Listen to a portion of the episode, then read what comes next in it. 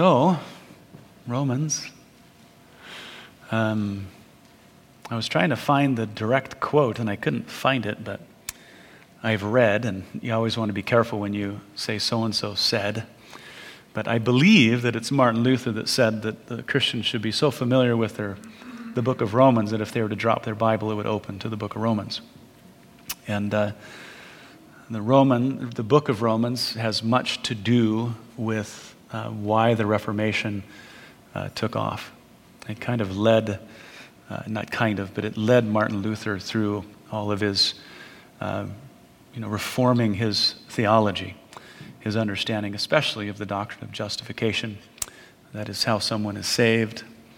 And uh, so, yeah, the Book of Romans. Uh, tonight, I'm thinking we'll probably only get to uh, maybe through chapter eight. I'm not in a, a huge rush to get through the Book of Romans. I think it's important that we understand it. So, yeah.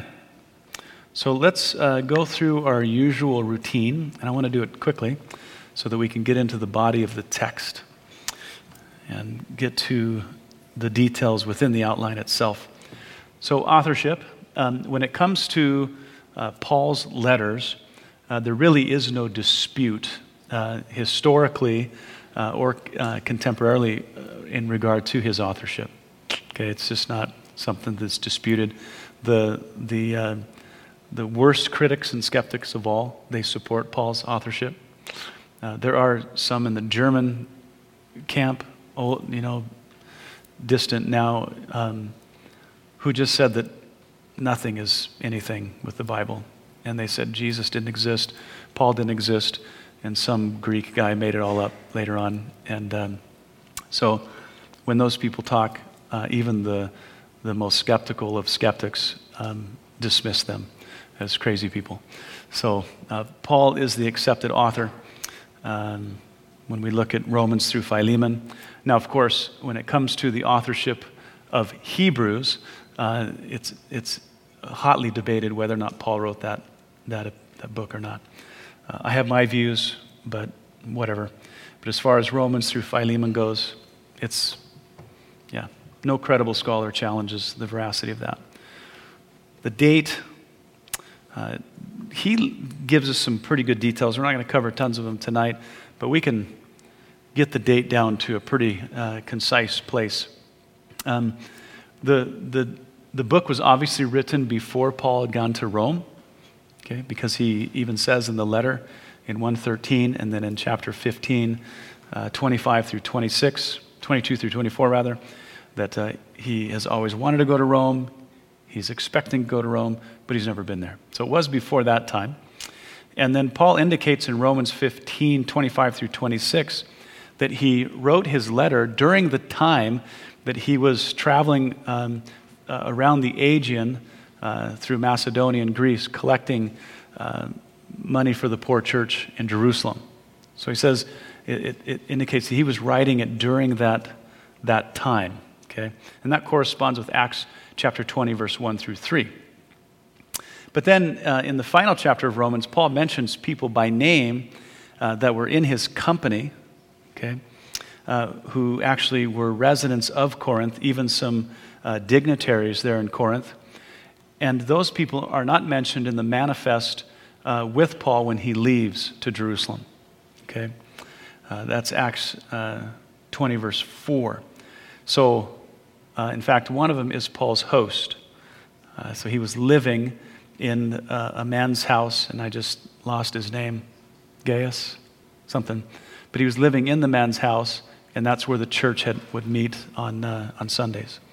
So, um, so it tells us that he wrote uh, the book of Romans in Corinth uh, during that three-month stay that he was there. Okay. So, and, and those dates all correspond with somewhere between like fifty-six and fifty-eight A D. So, pretty accurate.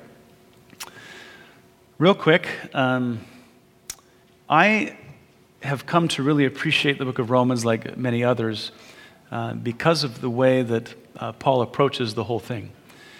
Now, Paul had never been to Rome, as we've, as we've already discussed, and the, the, the Christians in Rome didn't have any apostolic, uh, any direct apostolic um, uh, influence there. And so Paul never being there, and not one hundred percent certain that he would be there or get there, he wanted to give them the most systematic and detailed explanation of the gospel. And uh, and so that's what he does, is he beca- starts at the beginning and he moves all the way to the end. Uh, when we look at the other epistles, uh, we have to remember that Paul was, he had visited those cities, he discipled those people, and then he left, and then he wrote letters in response to conflict, to immorality, to questions that they had had.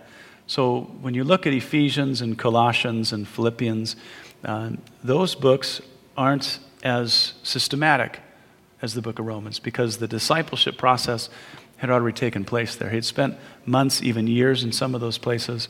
And so they didn't need something like the Book of Romans. But the, but the Romans uh, and their, the situation, it kind of demanded it. And um, so Paul basically gave it his, gave it his all. Um, so I would say that if anybody really wants to understand Uh, the Christian faith in its totality, you're going to have to go to Romans. Okay? You're going to have to go there. So let's um, look at the outline, and we'll try to fill in the details as we go. Let me give you a, a broad, kind of broad brush outline.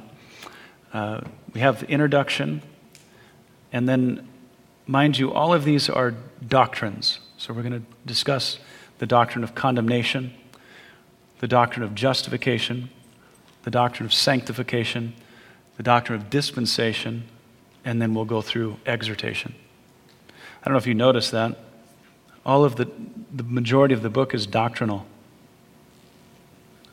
People say, well, I'm not into doctrine and theology. That's too bad. Uh, the foundation of your faith is based upon the fundamentals of those things. And so you can't make faith practical at all until you understand what you know what the faith is made of.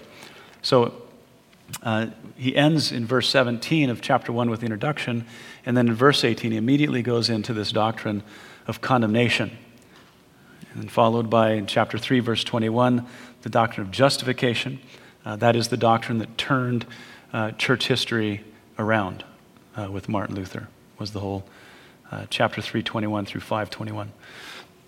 And then uh, beginning in chapter six to the all the way to the end of chapter thirty-nine, we have the doctrine of sanctification. Now, not in its practical sense or what we typically think of practical. I think all of theology and doctrine is practical. Uh, but this is more of the facts of sanctification. And then dispensation, there's that strange kind of Uh, parentheses in, the, in, in there is chapter nine through eleven, and it's talking about this uh, God now pulling his attention off of Israel uh, and then putting his attention on the Gentile for salvation, and then saying that in the end his focus will then uh, will be in his presence, but then his focus will then turn back onto the nation of Israel. So Paul uh, believes it's very important to to bring that into the whole context. And then it's in chapter twelve that we finally get into uh, imperative after imperative, instruction, exhortation, commands, things like that, uh, uh, through chapter sixteen. But even then, uh, there's large portions there where there's no imperatives, there's no instruction. Uh, it's just information. And so the book of Romans is actually very light uh, in what we generally think of, as, of in, in the context of exhortation. It's mostly doctrine and theology. So, let's look at this in more detail. Um, so, in the introduction, um, I have there the facts of the faith, um, chapter one through eleven, and then the practice of faith. Um, just another way of showing the large section of doctrine. Now, how many of you guys, when you visit a church or uh, when you're thinking about uh, finding a different church, I hope that's not the case currently, but how many were interested in a cre- the church's creed? We don't say creed a lot anymore. It comes from the Latin credo, uh, which means faith. But we talk about statements of faith today. How many of you guys, that's like the first thing that you're interested in when you look at a church? So from from time to time, I think it's not even time to time. Three times in thirteen years, people have uh, called me and said, hey, I'm thinking about coming to your church. Can I sit down and talk to you about your, your statement of faith?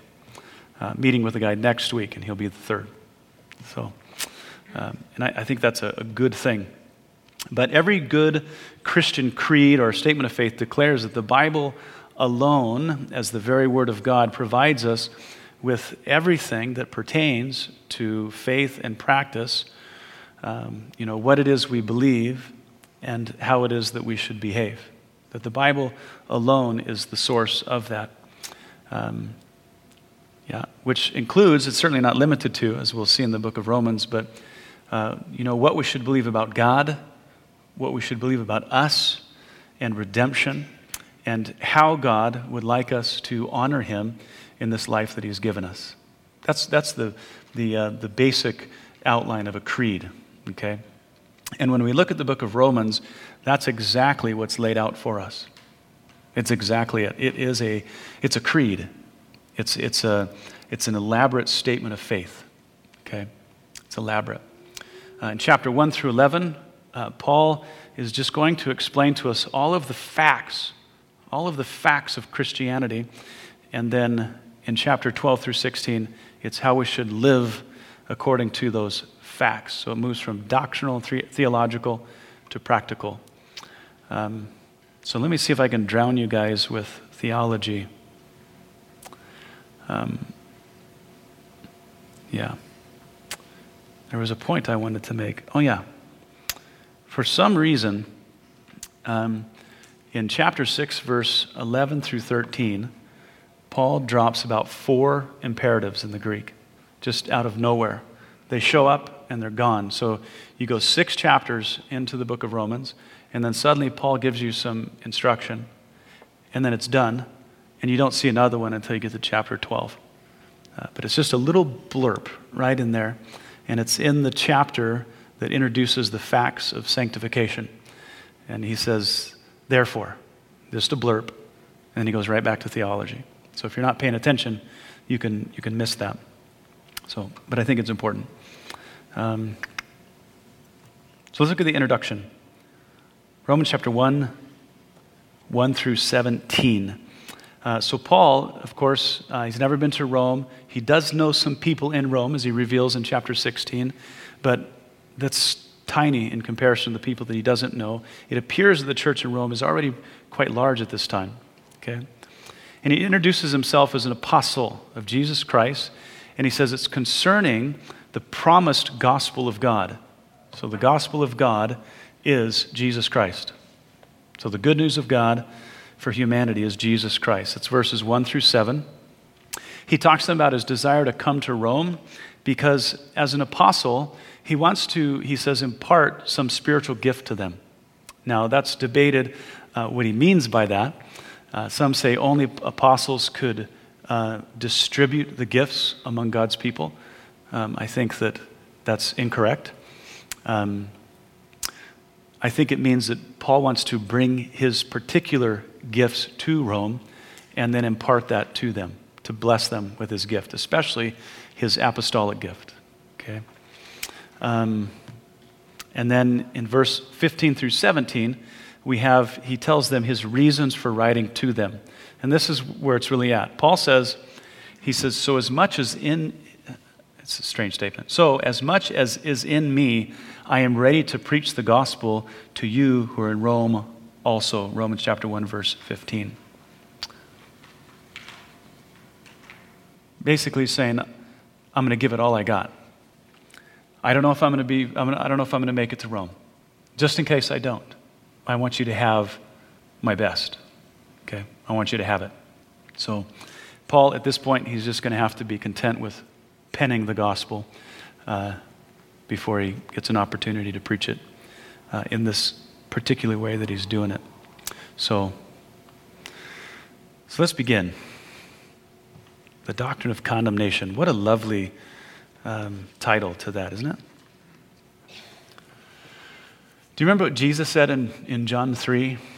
Uh, of course, America loves to quote John three sixteen, that God so loved the world that he gave his only begotten son, that whoever should whoever believes in him should not perish, but have everlasting life. But Jesus says that he did not, right after that he says, for the Son of Man did not come into the world to condemn the world, but that through him the world might be saved. He who doesn't believe in the Son is condemned already. So Paul basically takes that statement and he writes two and a half chapters on it. Okay, Jesus says everybody is condemned apart from him. Every single person. Okay, everybody in the world is condemned. So condemnation is a part of the gospel. Don't forget it. It's a part of the gospel. As I uh, uh, share the faith with children and I do the bracelets, um, you know, we have the, the black bead, which represents sin. It represents the child's condemnation with us. And then I tell the children, I said, you know, there's something that makes good news really good news. It's bad news. Okay? It's bad news. And then it gives me an opportunity to talk to them about sin and how sin has separated us from God. And because we're separated from God, we need reconciliation. We need righteousness. We need forgiveness. And then it gives me an opportunity to introduce Christ into that scenario, to where it's only by Christ that we can be reconciled. And the sin that has separated us from God is removed. And um, so, yeah, so when it comes to the gospel, we typically reduce the gospel to uh, Christ crucified and risen uh, for our salvation. Is that typically what we think when we think, well, did you give him the gospel? Yeah, we think, well, it's Christ crucified, risen the third day for the salvation, uh, for salvation for everyone who believes. Now, that's obviously true, uh, but it's not the gospel in its totality. Uh, totality. It's it's the it's foundational to the rest of the gospel, and the whole gospel obviously could not be possible without that foundational truth. But it's not all of the gospel as far as Paul understood it. The gospel is is all of the, the, the doctrines of redemption, all of them. It's all of the Christian faith. And when we talk about the New Testament, uh, the New Covenant, we're talking about the gospel, okay, from beginning to end. So if you think of the book of Romans uh, as a theological treatise, I think that's accurate, but really it's a gospel treatise. That's what the book of Romans is, okay? And so it's it's it's everything.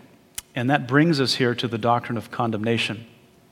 And what is interesting is that in Paul's presentation of the gospel, what's the first thing he brings up? The bad news.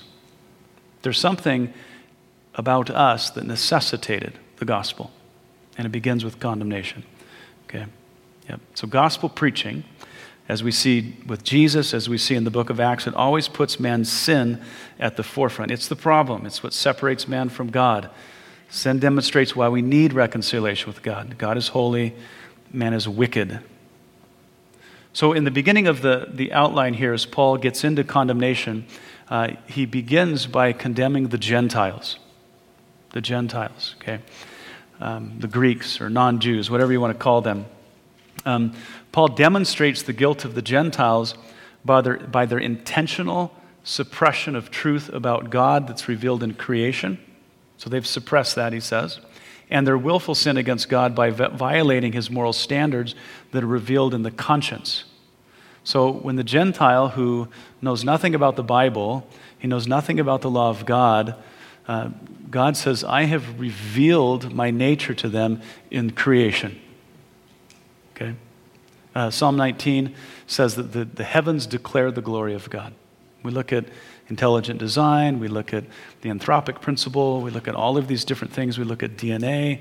Uh, we find that the God is there. He's powerful, he's intelligent. And uh, the, the Gentile has suppressed that information. And then also, Uh, when it comes to morality, he knows right from wrong in his conscience, but he suppresses it.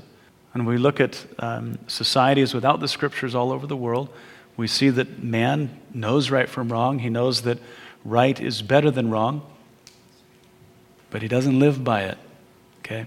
How many of you guys have read um, um, Mere Christianity from C S Lewis? A few of you? So he talks much in there about all of mankind uh, knows right from wrong, okay? It doesn't matter what culture you come from, society, background, whatever. Um, how many of you guys have read um, Relativism, Feet Firmly Planted in Midair? Okay. Uh, I took some of you guys through some of that material with Greg Koukl and Francis Beckwith, and they both do a fine job of demonstrating that, that people are born and they intuitively know right from wrong, but they suppress that. They, they don't do what's right when they know they ought to. And so the Gentile has suppressed all these things from creation, from their conscience, all that God has revealed to them. And uh, theologians call this general revelation. General revelation. Um, uh, Thomas Jefferson, uh, he was a deist. And he spoke often, as many deists do, of nature's God. Have you ever heard that phrase before? It's, it's part of the, it's part of the uh, deistic faith. So he, while he did not believe that God intervened and interacted with man, he still believed that God had instilled in man this intuitive knowledge, okay? And uh, so when he when he would talk about nature's God, he would, and I don't know if he knew it or not, but he would be discussing things uh, similar to Psalm nineteen and Romans chapter two, okay? Describing to us general revelation. And now the question that many people get into is, is general revelation enough to save? Is there enough information in general revelation for salvation? No. There's not. There's not. And we'll see the same thing with the law. There's not enough information, even in special revelation, as far as the law is concerned, for salvation. It takes something more.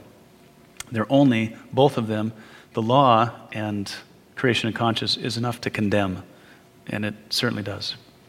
So he moves from the condemnation of non-Jews to the condemnation of Jews. Um, yeah. So the condemnation of the Jew was something that the, or the condemnation of the Gentile was something the Jew took for granted. The Talmud say that uh, the, the Gentiles were created to keep uh, hell burning, that we were the fuel for hell. And that's what the Talmud said. So they just, the, the, to them that was a no-brainer that God would judge uh, the Jew and condemn them to eternal burning. But the Jew didn't really consider his own condemnation. Okay, he didn't think about that. Uh, they thought because they were the children of Abraham that they were somehow, by virtue of their birth or pedigree, that they were would always be within God's good graces. Okay, they felt that that was enough. But When we, when John the Baptist shows up on the scene, and, and of course when you look in the Old Testament prophets, uh, they would never support that. But when John the Baptist came on the scene, he said to the Pharisees, he said, "And do not think to yourself that you have Abraham as your father. Don't think that." Okay. And then he says, "Whatever tree does not bear fruit, uh, God brings his axe to the roots, and he cuts it down and he throws it in the fire." So John really began pushing that, okay? Really began pushing that. And, um, and of course, Jesus did as well. Nobody preached on hell uh, even close to the number of times that Jesus does in judgment. Um, so in Romans two twelve through uh, chapter three, verse eight, Paul demonstrates the guilt of the Jew, and their guilt is based upon their knowledge of special revelation, specifically the Ten Commandments. Now, that's about as special as you get because Moses wrote the rest of the law of Moses. But it says that God wrote with his own finger on the tables of stone. That's super special revelation. And they're condemned because they've sinned against the revealed law of God, both the law of Moses and uh, especially the fourth, uh, I'm sorry, the first four of the Ten Commandments. See, all of the Gentiles had everything else in the tables. They had the last six. It's written in the conscience. The first four are not. The Jews were given that, specially from God, and they violated it against. They, they violated those commands as well. So, concluding in Romans uh, chapter three, verse nine through twenty, he then condemns the whole world. He says they're all guilty before God. Everybody is equally in need of redemption. But then we learn elsewhere that the Jews have greater accountability in all of this because they had more information, of course. So condemnation of Gentiles, condemnation of Jews, all are guilty before God, all are sinners. Yeah. Paul says, uh, there are none righteous, no, not even one. Not even one. Okay. So there's no salvation in general revelation, as the Gentiles had in creation and conscience, and there's no salvation in the law, as the Jews had in the law of Moses. It's not there. Okay. So it doesn't matter. Something else has to be introduced. All right, doctrine of justification. Oh my goodness. I don't know that we're going to get to chapter eight. Let's see. In, at the very beginning, when Paul transitions from chapter three, verse twenty to three twenty-one, he says, but now the righteousness of God apart from the law is revealed, okay, being witnessed by the law and the prophets, okay? And then he begins to explain four things I think that you have to pay attention when we get into Paul's discussion and arguments about justification. He talks about the grounds for justification. He talks about the means of justification, the method of justification, and then the results, okay? Now, if there's any doctrine, I believe that if you're going to master a particular doctrine, it should be this one. This is the most fundamental thing to evangelical Christianity. Nothing comes close to it. You have to understand this, at least in its, at least the, the foundational things, the, the primary things about it, just in order to be saved, okay? And it's, this is the doctrine that has separated uh, Protestantism from Catholicism. And it's Paul's, all of Paul's argument has had to do with one word in, in chapter four, which Catholics refuse to use in a statement of faith. And we found that out uh, early at the, the turn of the century when evangelicals and Catholics were trying to come together and find some ground for fellowship around the fundamentals. And uh, after evangelicals and, and uh, Catholics had deliberated and deliberated, they finally thought that they came to a compromise where they could uh, you know, kind of put aside all of the, the, the strange things in Catholicism and just come down to the very fundamentals, like who God is, you know, the Father, Son, and the Holy Spirit, and, and what are some other things. But then when it came to the doctrine of justification, they, they, I think they, they took a very heavy sledgehammer and they slammed them together. And then some notable theologians read the document. Uh, R C Sproul, James Montgomery Boyce, Norman Geisler, um, Gleason Archer, some men like that, notable men of faith.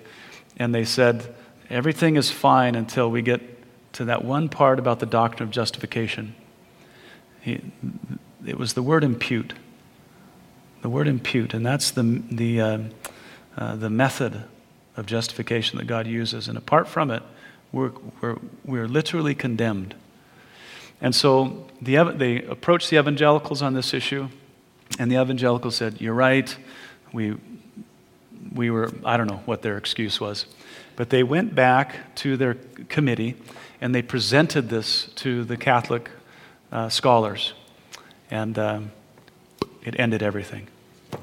They they refused to use the word that Paul uses, and uh, and that's a problem. If you can't use the word that the apostle uses, um, yeah. So it's either Paul or it's the Pope. It's one of the two. Well, Peter talks about justification too, so just not with the same clarity that Paul does. So yeah, so grounds, means, method, and results. Now, oftentimes, when we get into Romans chapter three and four, we're going to see words like righteous, righteousness, just, justification, and justified. And in English, I think it's really easy for us to go, those mean different things, okay? They don't when Paul uses them in this context. And also in the Greek, they're all the same family of words. So it's not like in English where we have a different word, justice, and then righteousness. And we look at, at justice and righteousness as two different things, Okay, we would say that one is the other, but the other is not always the other. Or we'd say that that's true about a person, but isn't one just in, in a legal context only, and we separate them. The way that Paul is using them here, they all essentially mean the same thing, and that's important, okay? Uh, and they don't have a perfect English equivalent.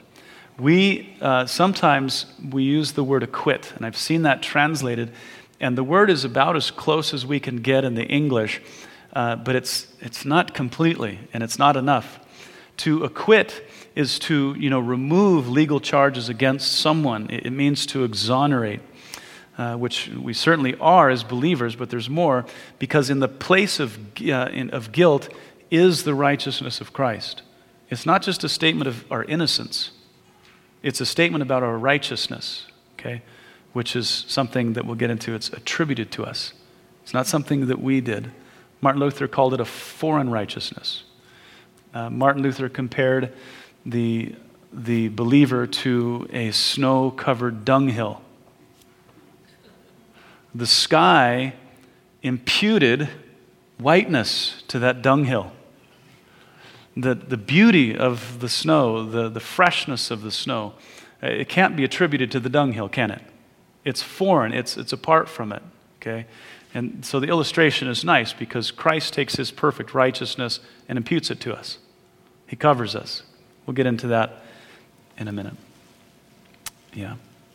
So we don't simply have the absence of something, guilt, okay? We have something. We have the righteousness of Jesus. An acquitted person is simply not proven to be guilty. And that's nice, especially if they're not guilty. Well, we are. So it has to be a little different, okay?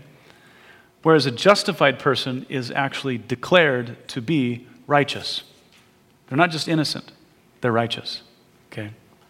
So in the context of redemption, it means that on the basis of the sinner's faith, God the judge declares the condemned sinner to be legally righteous in his sight and accepted by him as such. He considers the sinner to be righteous, but not just any righteousness, the exact righteousness of Christ. Exactly. Nothing less. There can't be any more. Amen? And it's nothing less. And if you have something less to any degree than the righteousness of Christ, you are condemned. So when Jesus says, be perfect, even as the Father in heaven is perfect, guess what he means? Absolute, perfect righteousness, which you cannot acquire by yourself. It has to be attributed to you. It has to be accounted or imputed to you, okay? God has to consider you that based upon something. So when we speak of the grounds for justification, it is on the basis of God's gracious gift alone, through our faith alone. And the means of justification, of course, is the shed blood of Christ on the sinner's behalf. He was a substitute. He died in our place for our sins, okay? And the method of justification is the imputed righteousness of Christ to the sinner's account. So it's, how does God do all this? Okay, so we have a condemned sinner, and we have Christ, the righteous one, who has died on behalf of the sinner. Now, we could say that just his death takes care of the guilt of our sin, but then, as Paul will say later, in his resurrection, then we're declared righteous. So, of course, he forgives us of all of our trespasses, but then he imparts all of the righteousness of his Son onto the believer. That's the method. That's what he does. And then the, there's the results of justification, as Paul gets into in Romans five, um, verse one. There's peace, reconciliation, and eternal life. Peace, therefore, having been justified, we have peace with God. And he goes on to say that we have reconciliation and we have eternal life. We have the life of Jesus, which is fairly eternal, last time I checked. So from Paul's argument, as you go through chapter three, verse twenty-one, to the end of chapter four, uh, he makes uh, some statements that are probably quite alarming to the Jew.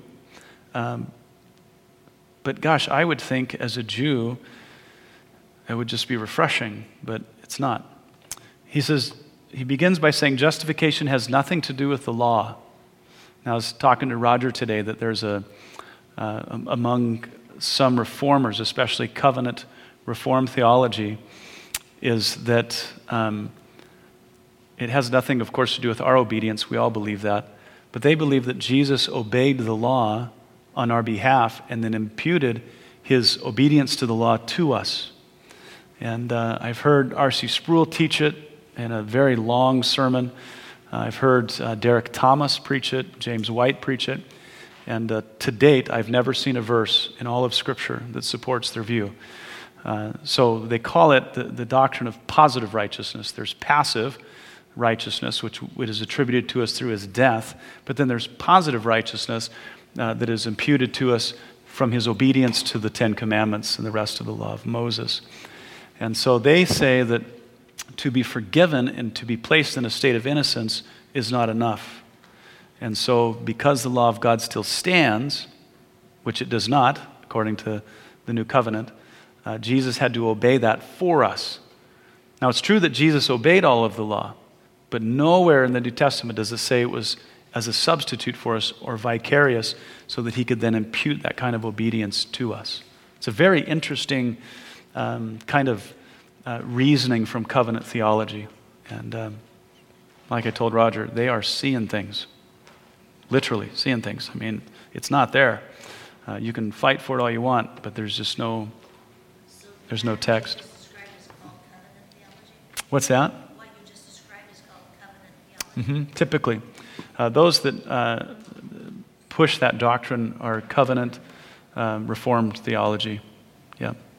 So, uh, Presbyterians typically is where you find uh, that theology, but a lot of Reformed Baptists are the same as well. So, it makes sense in the context of covenant theology, uh, but there's just no New Testament statement.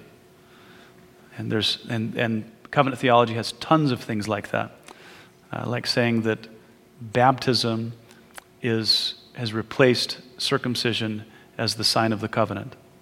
And they have all kinds of theology to base that upon. And then the same thing with like infant baptism. Um, because Jews circumcise their babies, their male children at eight days old, you should also baptize your babies. Because baptism replaces circumcision. And if you circumcise at eight days, you should baptize at eight days. Uh, if you, if if it means to partake of the covenant as being born into the family, then you should also um, give your babies communion. And it all comes out of covenant theology. It's not, we're not taught that in the New Testament, but it's a logical uh, kind of inference because everything carries over just in a new way. So it's very interesting. Um, I'm not comfortable with any of it. If I don't hear the apostles, see them teaching it or, or giving an example of it, I don't touch it. So...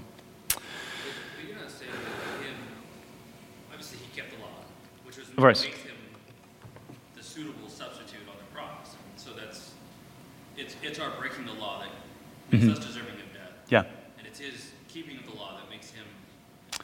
Uh, he was suitable in advance. Su- well, yeah. Sure, but, it, but, in, but in practice it was keeping the law. I mean, if he had broken the law, yeah. he wouldn't have been... Right. He would, yeah, he would have been suitable. Yeah. So, keeping law just proved that he was righteous, yeah. that he was pure, that he was holy.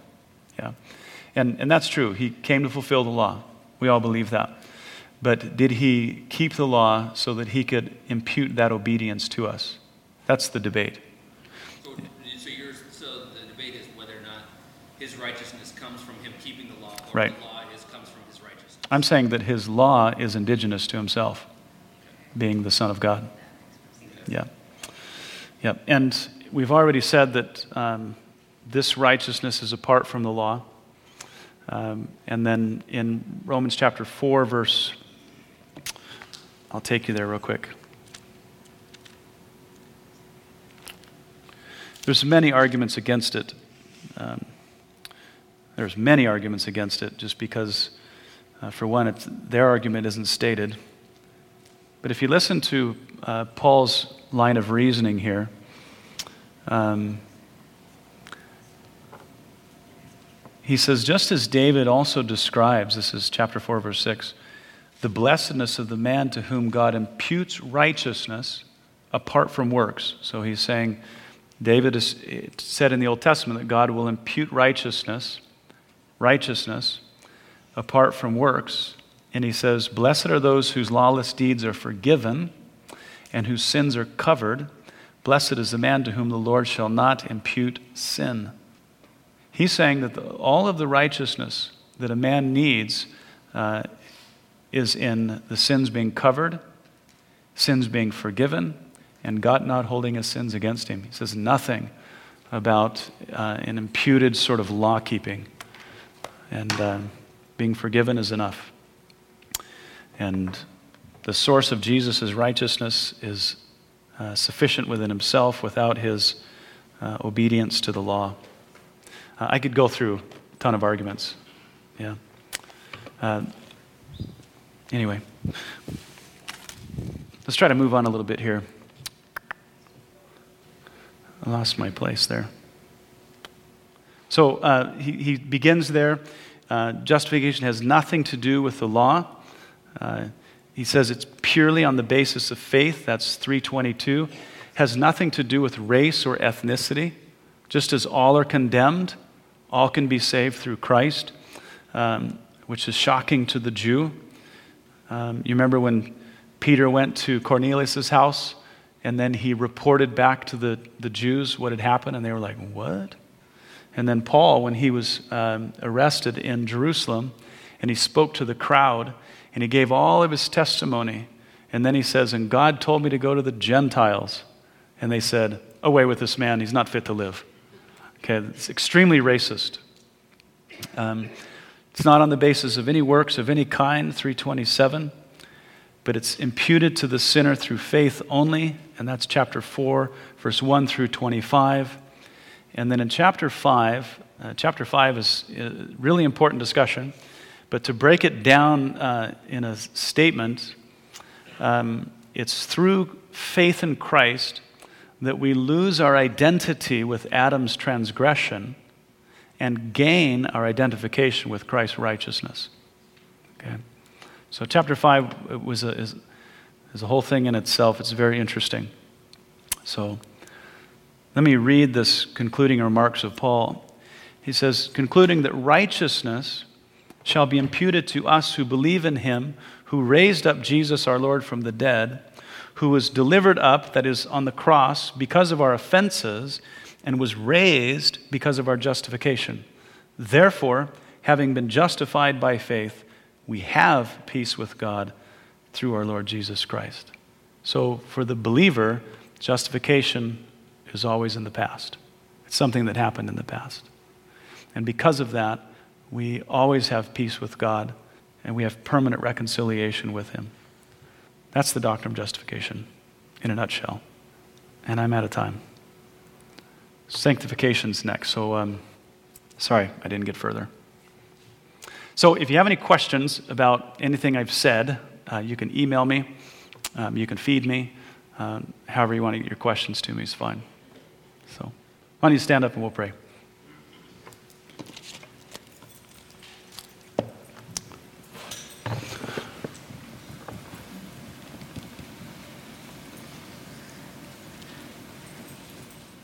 All right. Well, Father, we love you, and we thank you, Lord, that your grace truly is amazing, that we were lost in our sins and trespasses, and Christ rescued us. He saved us. He reconciled us, forgiving us of all sins and putting us in a right relationship with you. And uh, Lord, we thank you. We thank you, as we'll talk about next week, is that now that you've saved us, you're sanctifying us, you're making us more like you. And uh, and Lord, that is the peculiar attention that we should be giving to as Christians, is um, displaying your character in our lives. And um, so, yeah. Lord, I thank you for my church family. Pray that you would bless them this week, that you encourage their hearts. You just love on them. Lord, thank you in Jesus' name. Amen.